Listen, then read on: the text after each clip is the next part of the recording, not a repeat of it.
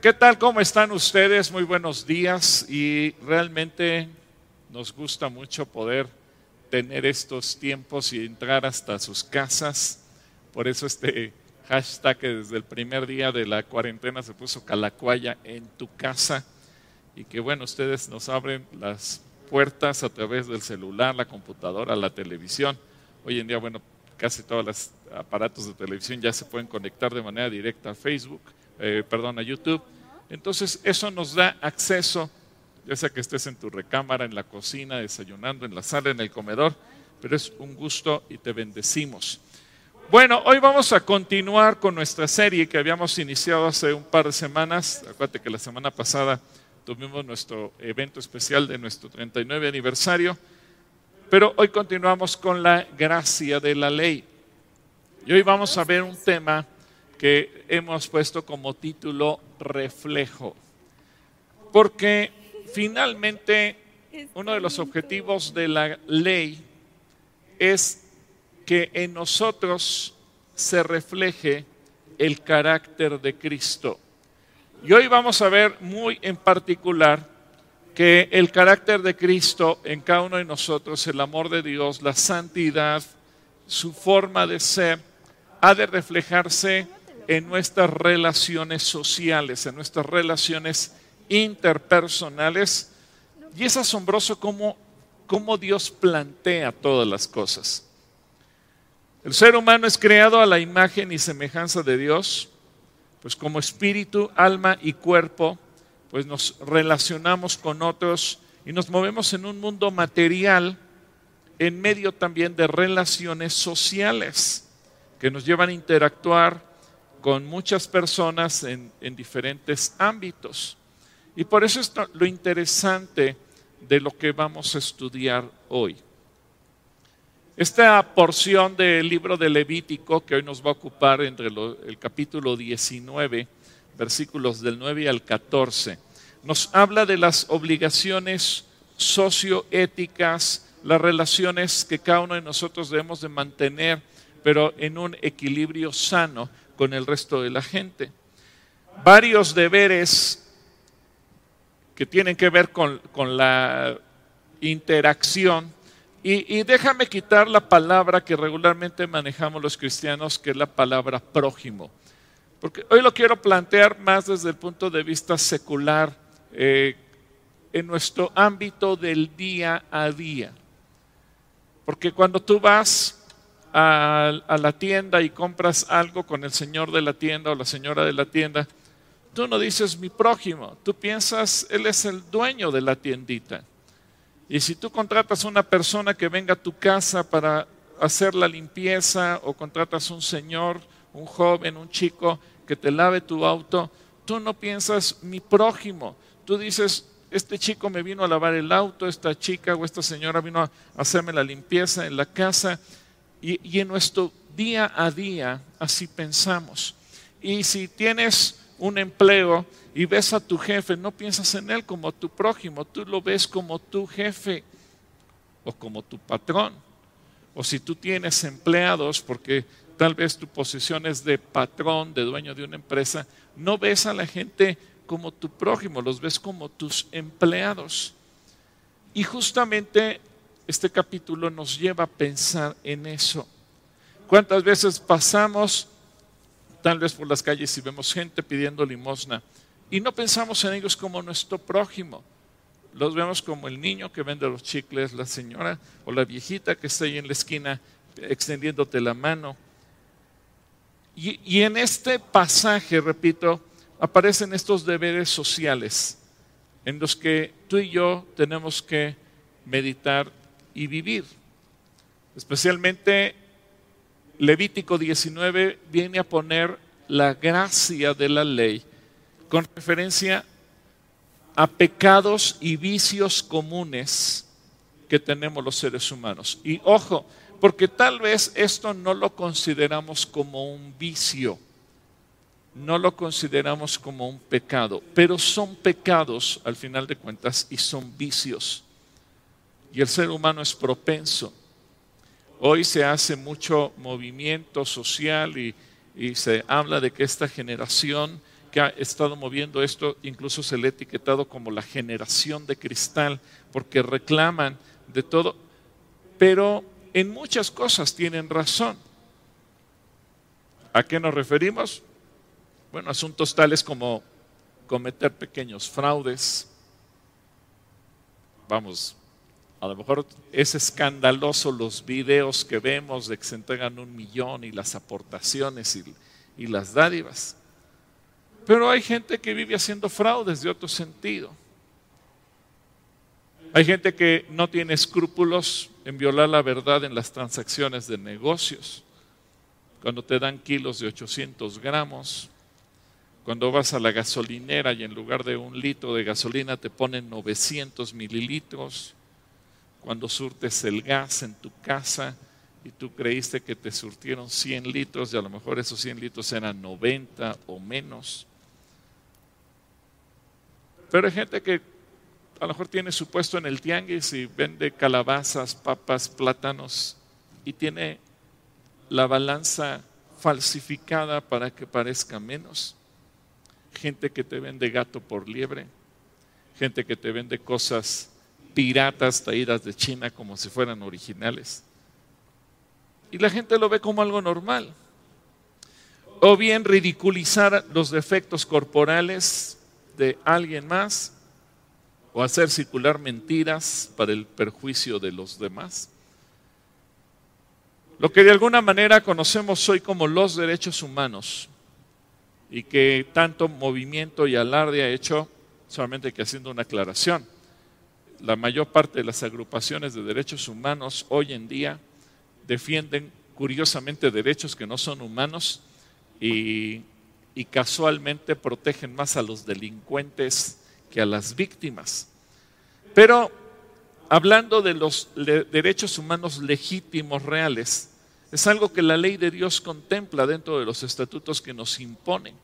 Y, si pensamos en qué momento fue redactada la ley de Dios, nos damos cuenta que la palabra de Dios es atemporal, es eterna, en todo momento se puede aplicar.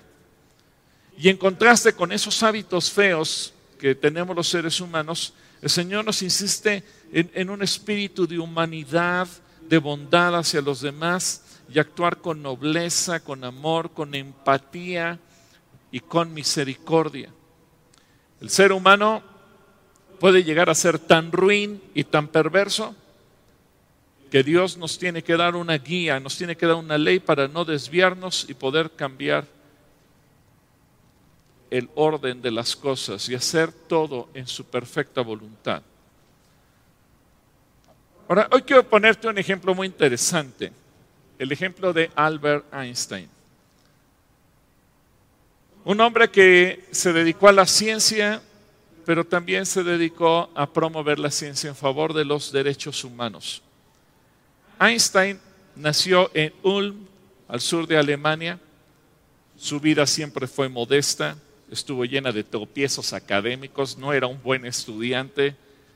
Algo sorprendente para quien sería probablemente el científico con el cerebro más grande, más destacado, más genial del siglo XX. Él fue el padre de la teoría de la relatividad. Y si bien sus avances científicos, todo lo que él fue descubriendo, aportó mucho al desarrollo de la bomba atómica, que si bien él no la hizo personalmente, pero sus avances aportaron para ello. Él siempre participó en los movimientos a favor de la dignidad de las personas. Desde antes de la Primera Guerra Mundial, Einstein se enroló en el movimiento pacifista y democrático alemán y en el periodo de entreguerras formó parte de los comités de apoyo a presos pacifistas que estaban encarcelados por su activismo. Él abogó por la unión de las naciones del mundo para acabar con las guerras y la solución militar de los conflictos políticos y siempre usó su prestigio como científico para actuar en nombre de las personas sin voz ante los gobiernos de los grandes países. Por cierto, Einstein, un científico judío de, nacimiento, aunque eh, alemán de nacionalidad. Ahora hay una anécdota interesante porque junto con el físico húngaro Leo Szilard, escribió una carta para el presidente de los Estados Unidos, Franklin Roosevelt, el 2 de agosto de 1939. Einstein le advertía al presidente Roosevelt acerca del peligro de que Alemania pudiera desarrollar bombas atómicas y sugirió que Estados Unidos debería empezar su propio programa nuclear porque él estaba incitando a Roosevelt a tomar una acción inmediata para frenar a Alemania. Un hombre previsor. Y él veía que si Alemania ganaba esta batalla, ganaría la guerra y esclavizaría al mundo entero. Uno de los últimos actos públicos de su vida consistió apenas dos días antes de que él muriera. Él murió el 18 de abril de 1955 el 16 de abril, dos días antes de morir, en dar el apoyo al manifiesto pacifista impulsado por su gran amigo matemático y filósofo Bertrand Russell, un texto que tendría una gran repercusión internacional y que pronto se conocería como el manifiesto Russell-Einstein, en el que exigía el cese inmediato de la escalada armamentista internacional y el uso de la ciencia y la tecnología para defender los derechos humanos y mejorar la calidad de vida de la gente. ¿De dónde tomó él estas ideas? ¿De dónde le surgió a él? Acuérdate que dije que él era judío. Indudablemente que de lo que dice la palabra de Dios. Porque los derechos humanos no fueron un invento de la ONU. Los derechos humanos son un invento de Dios, porque Dios nos creó y cuando miramos la ley, regularmente pensamos siempre en las obligaciones, en los mandamientos, en lo que tenemos que hacer. Pero la ley también contempla la parte en donde nosotros somos beneficiados de la misma ley. Así que vamos a entrar a la Biblia y vamos a ver en qué consiste esa gracia de la ley. Y vamos a ver cinco puntos esta mañana, cinco puntos que tú y yo tenemos también que revisar en nuestra propia vida. Primer punto del que te quiero hablar, la misericordia hacia los pobres y hacia los migrantes. Misericordia hacia los pobres y hacia los migrantes. México es un país que está lleno de migrantes. Somos un país de paso. Recibimos gente que viene de Centroamérica, especialmente de Honduras, Guatemala, y obviamente cruzan por la frontera sur y vienen por todo el país y se pueden distribuir en todas las fronteras que tenemos con Estados Unidos, desde Tijuana hasta Reynosa. Pero prácticamente eh, a lo largo de todo el país, a lo ancho de toda la frontera con Estados Unidos, la gente busca cruzar. Y cuando nosotros miramos esta situación, hoy lo estamos viviendo, imagínate más de un millón de desempleos en lo que va de la pandemia, gente que está en una crisis económica. Me parte el corazón cuando alguien dice, me acaban de despedir, perdí el empleo, tuve que cerrar mi negocio, tuve que dejar de rentar el local, etcétera, etcétera. Y ya no es solo lo que las noticias dicen, es cuando hermanos nuestros de la iglesia te platican las situaciones que están viviendo. Gente que te dice, tiene meses que no me pagan y no sé cómo seguir sosteniendo la nómina y a los trabajadores. Pero Dios, Dios piensa siempre en esa misericordia hacia los pobres. Y Jesucristo dijo que a los pobres siempre los tendremos entre nosotros. Pero ahora en, este pasaje de Levítico vamos a entender que somos nosotros, el pueblo de Dios, los encargados de extender la misericordia de Dios hacia los pobres. Por eso es tan valiosa tu ayuda cuando traes despensas. Fíjate lo que dice Levítico 19, versículos 9 y 10. Levítico 19, 9 y 10.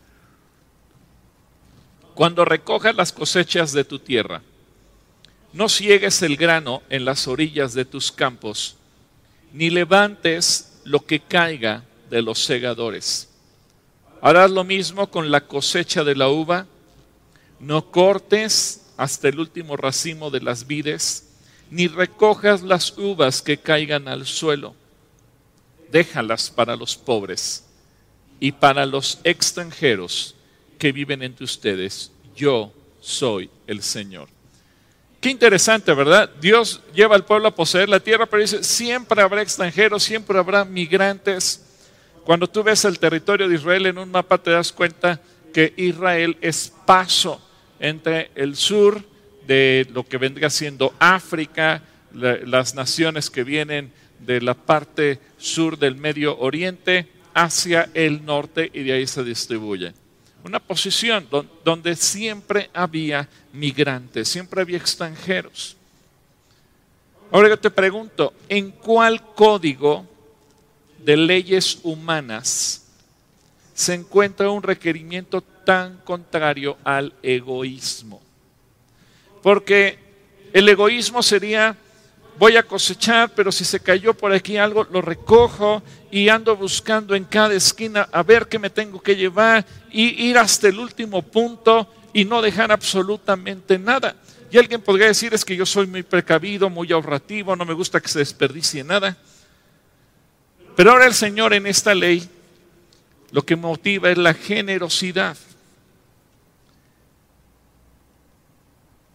Y tan generosamente Dios considera a los pobres y a los necesitados. Ninguna ley en el mundo lo establece. La gracia de la ley fluye con el amor de Dios y la benevolencia hacia el hombre. En Deuteronomio 24, versículo 19 al 22 dice que cuando recojas la cosecha de tu campo y olvides una gavilla, no vuelvas por ella. Déjala para el extranjero, el huérfano y la viuda y así el Señor tu Dios, fíjate bien la promesa que ahora viene para ti, bendecirá todo el trabajo de tus manos. ¿Para quién viene la, promesa? Para ti. ¿Qué te dice Dios? Sé generoso y yo me encargo de bendecirte a ti. ¿Cómo lo puedes aplicar? Tú puedes decirme, oye, pero yo no tengo campos, yo no voy a cosechar, pero tú recibes tu salario y a lo mejor te vas al supermercado, al Sams, al Costco, a cualquier tienda o al Tianguis y dices, voy a comprar un paquete de papel higiénico, bueno, y si compro dos y uno lo doy para una persona que no tiene trabajo y voy a comprar un kilo de arroz y si compro dos y uno se lo regalo a una persona que no tiene trabajo y tengo que comprar un kilo de frijol y si compro dos. Y entonces tú puedes ser generoso.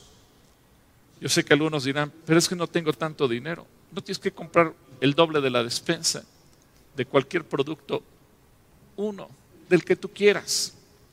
Pero fíjate lo que dice aquí el Señor. Así el Señor tu Dios bendecirá todo el trabajo de tus manos. Cuando sacudas tus olivos, continuamos leyendo, no rebusques en las ramas. Las aceitunas que queden, déjalas para el extranjero, el huérfano y la viuda cuando se coseche las uvas de tu viña, no repases las ramas, los racimos que queden, déjalos para el inmigrante, el huérfano y la viuda.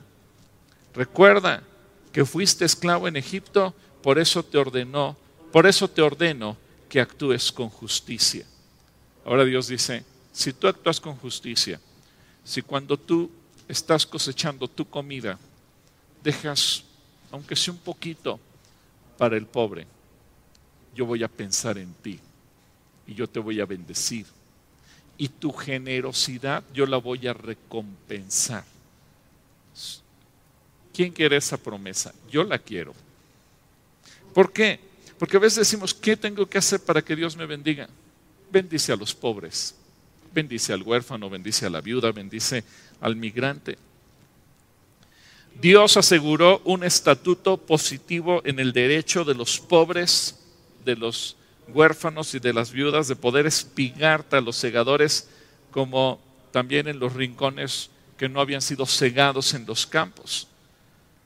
De otros decretos que también están relacionados con la ley de Moisés y formaba una disposición en beneficio, repito, de pobres, huérfanos, viudas y extranjeros o migrantes. Al mismo tiempo, los dueños, fíjate bien, no estaban obligados a darle entrada mientras el grano todavía no se había cosechado. Es decir, es lógico. El Señor dice, primero tú el dueño vas a disfrutar y vas a cosechar, pero cuando lo hayas cosechado, piensa en los pobres, en los huérfanos, en las viudas y en los migrantes. Y de, darles libertad de que ellos también puedan suplir su necesidad. ¿Qué tienes que hacer? Bueno, pues ve, compra tu despensa, tú tienes el derecho, pues tú eres el dueño del salario, ve y compra lo que necesitas para ti. Pero después escoge algo que puedas compartir con otros. Esta es la clave para ser bendecidos. De esta ley, que se comprende mejor que cuando tú y yo buscamos ponerla en práctica, y de esta ley se desprende la historia de Ruth. Seguramente si tú has leído la historia de Ruth, el libro de Ruth, eh, pues a lo mejor te das cuenta que, que menciona tradiciones y hábitos. Bueno, pero es que era parte de la ley de Levítico 19. Y quien había caído en desgracia, como fue Ruth, que había quedado viuda, su suegra Noemí también había quedado viuda, caen no solamente en la viudez, sino que también caen en la pobreza Así que acude Ruth al campo de Boz, un hombre rico de la ciudad de Belén. Y leemos en Ruth capítulo 2, versículo 3, versículos del 1 al 3, que dice que había en Belén un hombre rico y muy influyente llamado Boz, que era pariente de Elimelech, el esposo de Noemí. Un día Ruth, la moabita, le dijo a Noemí, déjame ir a los campos de cosecha a ver si alguien en su bondad me permite recoger las espigas de grano dejadas atrás. Noemí le respondió, está bien, hija mía, puedes ir. Así que Ruth salió a recoger espigas detrás de, de los cosechadores y resultó que lo hizo en un campo que pertenecía a Booz, el pariente de su suegro Elimelech. Así que esta es la primera ley que tenemos a favor de los pobres, de los huérfanos, de las viudas y de los migrantes, que podemos leer en el código de cualquier pueblo. Ninguna constitución, ninguna ley en el mundo lo contempla más que la ley de Dios.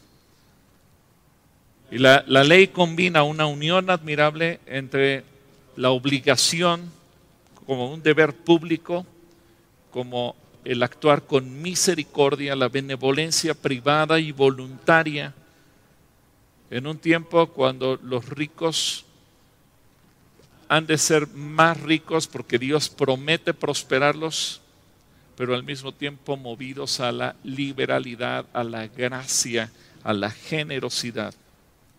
Es actuar con una misericordia generosa. ¿A qué te invito yo?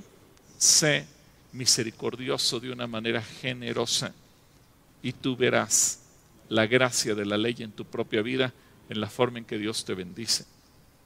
Ahora, lo segundo que vemos en este pasaje es Levítico 19:11 y aquí nos habla de honestidad y de integridad. Cuando dice, no robes, no se engañen ni se estafen unos a otros. Me gusta cómo lo plantea el Señor, porque aquí nos hace pensar, no es que yo soy la víctima del ratero, sino que ahora Dios nos hace pensar, unos a otros, es decir, en, algún momento tú puedes ser el victimario, en algún momento tú puedes el que, ser el que esté robando. Y a lo mejor nos quejamos de la violencia, el robo, el crimen, lo que ocurre es que si me subo una combi a lo mejor me asaltan, pero Dios nos hace pensar, ¿y de cuántas maneras tú también robas? ¿Yo? Y, nos ponemos a pensar que a lo mejor yo no robo, pero para ser honestos y sinceros en todos nuestros tratos, pues muchas veces podría ser que estemos robando. ¿Te has preguntado si no le robas tú a tu patrón, a la empresa donde trabajas, porque le robas tiempo? Porque a lo mejor tu hora de entrada es a las nueve de la mañana y llegas a las nueve y media o diez. Te estás robando. Ah, pero mis hijos me encargaron 100 hojas de la papelería para su tarea. y si le saco a la impresora de lo que tengo aquí y me llevo, ¿quién lo va a notar? Y además, pues es mi impresora, es mi escritorio, y damos por hecho que lo que está ahí es mío y me lo llevo a la casa. Y si tengo que llevar las plumas o la engrapadora o la perforadora, ¿te has puesto a pensar de cuántas formas una persona le roba a la empresa para la cual trabaja? Es triste, pero he conocido mucha gente que trabaja en algún negocio pequeño. A lo mejor te contrata el dueño un, de un puesto de hamburguesas y, y te suelta su negocio y te dice, mira, no voy a poder venir o tengo que salir, te lo encargo. Y muchas veces el, el empleado no reporta las ventas, se queda con el dinero. A lo mejor trabajas para dar mantenimiento en algún lugar y cuando llegas le dices, oiga, mire, si quiere, eh, contráteme de manera directa y yo le cobro menos de lo que le está cobrando la empresa. ¿Cómo se llama eso? Robo, estafa, fraude. Porque no te pusiste a pensar, a mí me está dando empleo esta empresa y le tengo que ser leal, porque es la empresa que me está dando de comer. Pues sí, hermano, pero entonces yo gano directo. Ese es el problema, que a veces pensamos de una manera egoísta. Y todo lo que poseemos en el mundo lo tenemos que cuidar y tenemos que cuidar que, que lo que tenemos sea honesto, que sea producto de la honestidad y la integridad. Porque no podemos ser ricos de verdad ni por mucho tiempo con un mal adquirido a través del robo. En Levítico capítulo 6, versículos del 1 al 5, fíjate lo que dice aquí. Entonces el Señor le dijo a Moisés, supongamos que uno de ustedes peca contra su socio y es infiel al Señor. Está hablando aquí de un negocio donde hay una sociedad. Supongamos que comete una estafa en un trato que invoca un depósito en garantía o roba o comete fraude o encuentra un objeto perdido y luego niega haberlo encontrado. Uy, eso es tan común, ¿verdad? Oiga, ¿no vieron mi celular por aquí? No, no, yo no lo vi, ya lo trae allí en la bolsa. O miente después de haber jurado decir la verdad. O comete cualquier otro pecado como estos. Si has pecado en cualquiera de estas formas, eres culpable. Debes devolver lo que robaste, el dinero que tomaste mediante la extorsión, o el depósito recibido en garantía, o el objeto perdido que encontraste, o cualquier cosa que hayas obtenido por jurar en falso. Deberás hacer una restitución total a la persona perjudicada, más un 20% adicional. En el mismo día presentarás una ofrenda por la culpa. Qué ley tan interesante. Lo interesante de esta ley es que no solamente prohíbe el acto del robo en sí mismo, sino que además impone la restitución. Creo que eso no, lo encuentras en ningún código penal. Pues sí, al ratero a lo mejor lo meten a la cárcel. Y a lo mejor tú te quedas medio satisfecho porque es un acto medio de venganza. Bueno, pues qué bueno que ya quedó en la cárcel. A lo mejor decimos es justicia. Pues es justicia medias. Porque el tipo que te robó ya está en la cárcel. Pero hay a ti quien te repuso lo que te robaron. Regularmente nunca.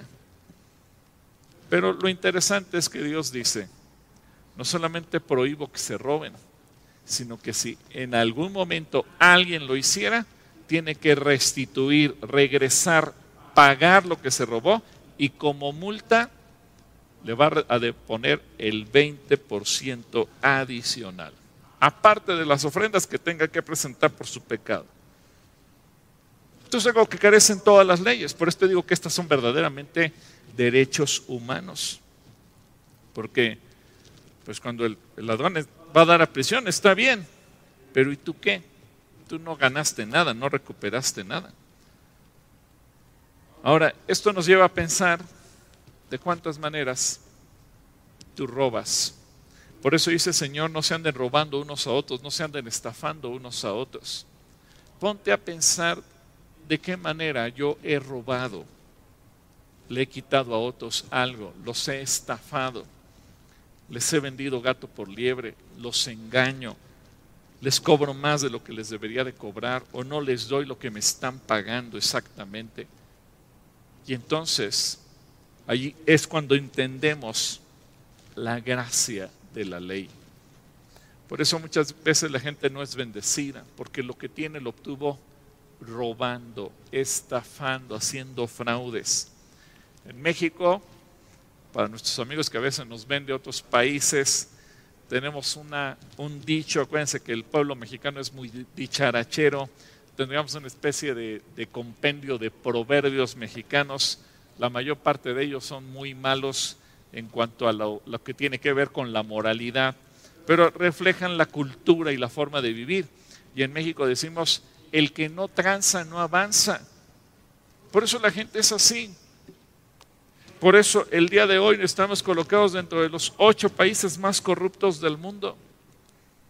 Y por ahí dicen que habíamos quedado en primer lugar, pero dimos una lana para que nos sacaran del primer lugar y, nos quitaran de ahí. Porque esa es la cultura. Pero tú como cristiano tienes que pensar diferente. Esa es la gracia de la ley. La verdadera prosperidad no viene cuando robas. La verdadera prosperidad viene cuando tú eres íntegro, honesto y Dios te bendice. El tercer punto, no hagas cosas malas en el nombre del Señor. No hagas cosas malas en el nombre del Señor. Levítico 19:12 dice, no juren en mi nombre solo por jurar, ni profanen el nombre de su Dios. Yo soy el Señor. Aquí Dios nos habla de tener un respeto reverente al sagrado nombre del Señor.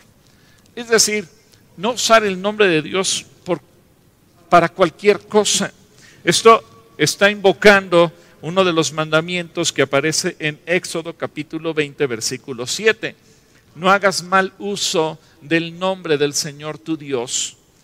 El Señor no te dejará sin castigo si usas mal su nombre. El mal uso del nombre del Señor va desde frivolidades como el uso comercial del nombre del Señor para un negocio. Yo veo que a veces la gente tiene fe, quiere reflejar que es cristiano, quiere reflejar su temor de Dios, pero lo hace ignorantemente. Entonces pone eh, tortas Jehová Jiré. Ese es un mal uso del nombre del Señor. Nunca le pongas el nombre del Señor a tu negocio. Ay, hermano, y si ya se lo puse, pues cámbiaselo. Dile, Señor, perdóname por ser tan ignorante y tan tonto, pero se lo tienes que quitar. Es mejor pedirle perdón, porque fíjate bien lo que dice. El Señor no te dejará sin castigo si usas mal su nombre. No importa cuál sea el giro, pero también muchas veces la, gente usa mal el nombre del Señor, por ejemplo, en las guerras. Y es que da tristeza ver cuántas guerras se han llevado a cabo en el nombre del Señor. Guerras santas, guerras que se les ha dado la clasificación de, guerras eh, divinas o guerras santas o guerras eh, de cualquier otro tipo. Recordemos que en México tuvimos, por ejemplo, la guerra cristera entre 1926 y 1929, pero a lo largo de la historia en el mundo entero hemos tenido un sinnúmero de conflagraciones como las cruzadas que se hacían en el nombre del Señor, las guerras de la religión en Europa, particularmente las guerras de la religión en Francia, la yihad islámica, el ataque aquel que hubo en el Golfo Pérsico, que también el entonces presidente George Bush de Estados Unidos dijo que era la guerra en el nombre del Señor, etcétera, etcétera. Porque el hombre en su fanatismo religioso y en su ignorancia de quién es Dios, y en su ignorancia de la palabra de Dios, ha caído en actos monstruosos. Y lo peor de todo es en el nombre del Señor. y se queda mal el nombre del Señor. Y entonces la gente que no es cristiana dice, ese es tu Dios. Pero hay gente que a una escala mucho más pequeña también hace mal uso del nombre del Señor, jurando, empeñando su palabra. Te lo juro por el Señor. El Señor sabe, asegurando hechos en su nombre, lo cual también es una blasfemia.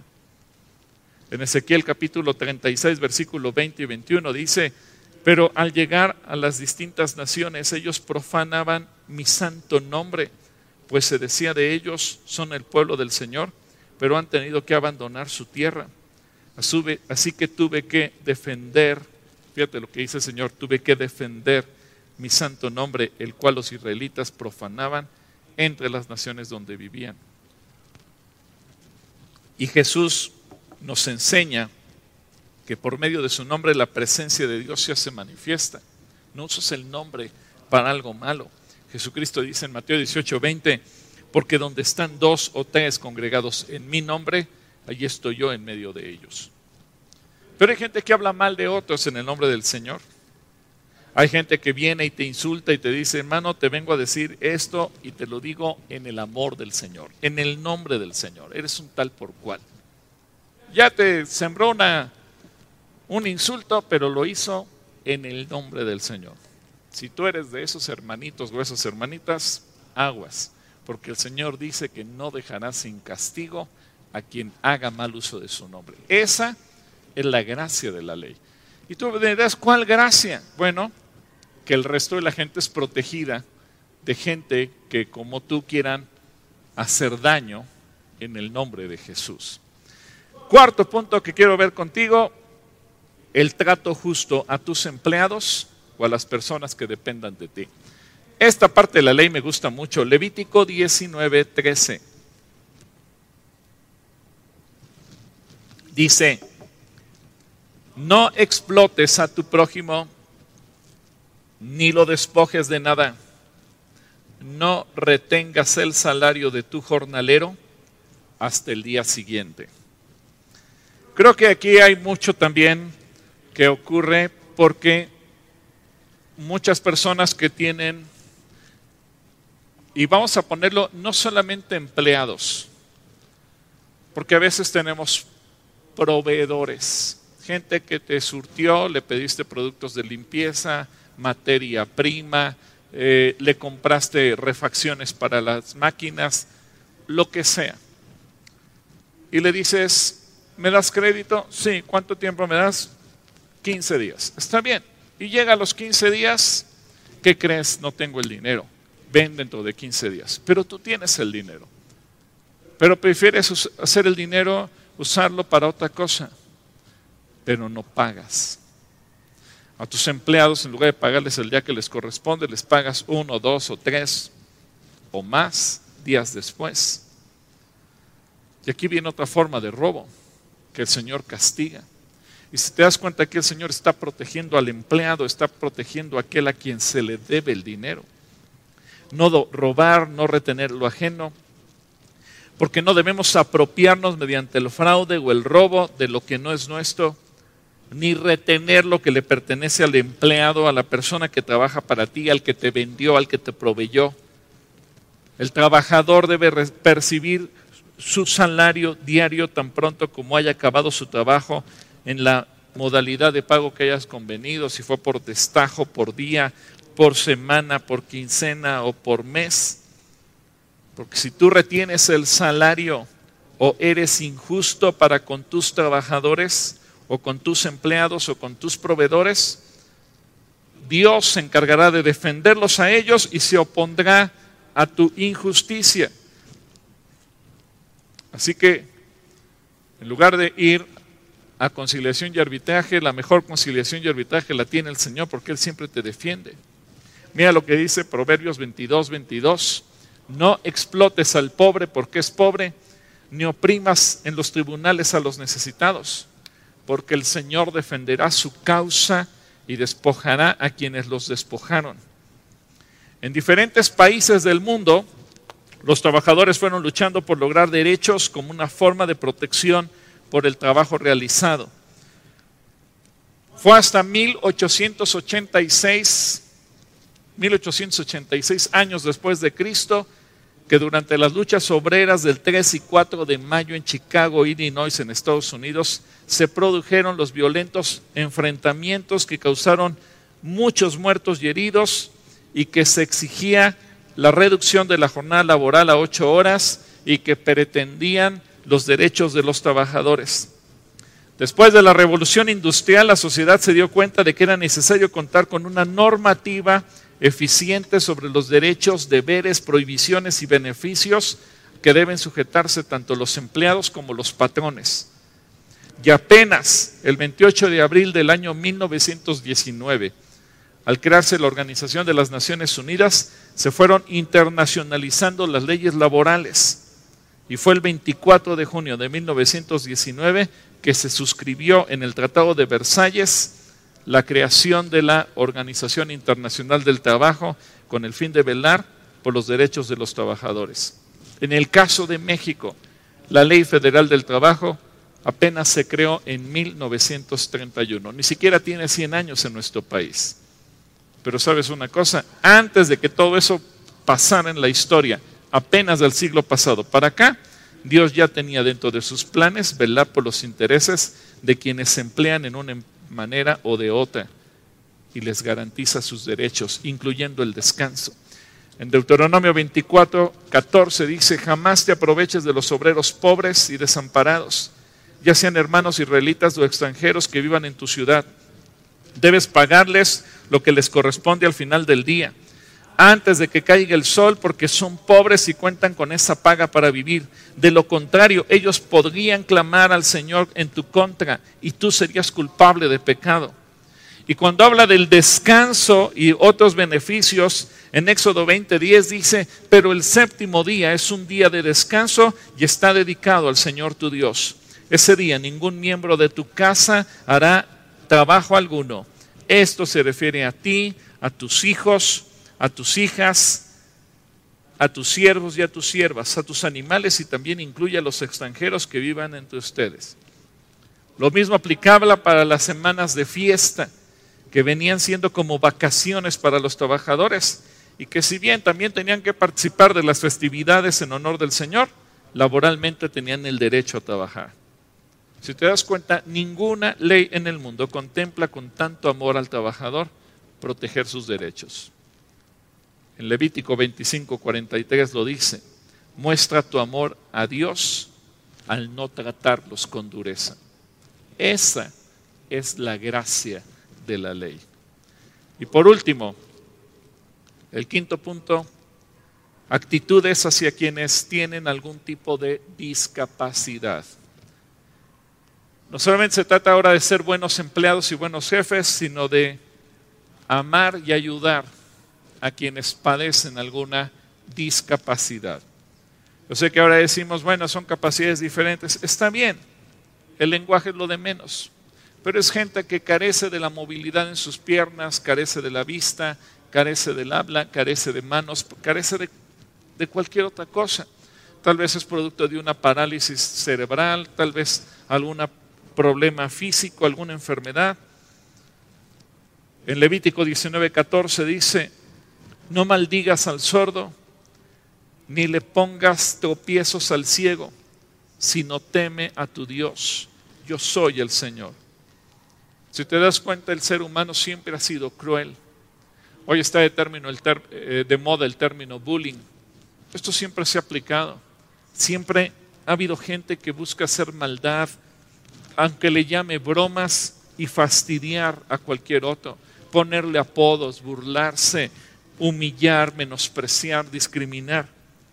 Pero ahora Dios nos dice, hay que cuidar y ofrecer seguridad de quienes no pueden ayudarse a sí mismos. Aquí nos pone el ejemplo de sordos, de ciegos. Si por alguna razón Dios puso en la ley, nunca se te ocurra ponerle un obstáculo, una barrera, algo para hacer que el ciego se caiga. No maldigas al sordo porque no te escucha. Y eso, esta ley, este precepto, nos indica que tenemos que hacer lo contrario, tenemos que ayudar y tenemos que bendecir. Así que Dios nos llama a actuar con dignidad y tratar con dignidad a quienes en algún momento tienen la desgracia de no contar al 100% con sus cualidades y atributos y salud física. En Deuteronomio 27, 18 dice, maldito todo aquel que desvía un ciego de su camino. Y todo el pueblo responderá, amén. Si te das cuenta, cada uno de estos mandamientos lo que pretende es que tú y yo actuemos con amor, con misericordia. Pero en medio de ellos también Dios nos promete que si tú y yo sabemos darle el trato digno a la gente, Dios nos bendecirá a nosotros. Esa es la gracia de la ley. Dios te quiere bendecir. Y a través de estos mandamientos si te das cuenta, no es decir, tiremos la ley a la basura, porque gracias a leyes como esta, la convivencia entre nosotros se hace sana, se hace saludable, se, se hace hermosa, llevadera, la podemos disfrutar. No tenemos que defendernos ni, ni escondernos unos de otros si tan solo vivimos de acuerdo a estos preceptos. Esa es la gracia de la ley. Si el mundo conociera esta ley y la pusiera en práctica, te aseguro que no harían falta comisiones de derechos humanos, porque todos podríamos vivir en paz y en bendición. Pero sobre todo, descubriríamos la forma en que Dios nos quiere bendecir. Así que yo quiero orar por ti para que tú puedas entrar en esta etapa, en esta fase, y tú puedas ser bendecido en gran manera. Padre, yo te doy gracias por tu palabra, porque nos reta, nos desafía a vivir distinto a como vive el resto de la gente. Yo quiero orar por cada varón, cada mujer, cada niño, cada niña, cada joven, cada adolescente, cada anciano. Especialmente cuando ya traemos una cultura distorsionada, un, un pensamiento, una educación deformada en donde nos burlamos de gente con alguna discapacidad, en donde pensamos que robarle, estafar al cliente, al patrón, al trabajador, al empleado, al proveedor, no pasa nada. Al actuar con maldad, al no ser generosos y ser mezquinos, Dios, yo pido que esa parte de nuestro ser sea renovada y que podamos aprender a vivir de acuerdo a lo que tú nos enseñas. Que como cristianos podamos brillar porque se note nuestra honestidad, se note nuestra integridad, se note la transparencia con la que vivimos. Que en la empatía, la generosidad, la misericordia, la rectitud y la honestidad, la gente vea el reflejo del carácter tuyo en nosotros que cuando la gente nos vea, te vea a ti. Que cuando la gente vea a cada mujer, a cada varón, no importa la edad, pueda pensar que tenemos algo distinto y eso sea un reflejo de quién eres tú. Gracias en el nombre de Cristo Jesús. Amén.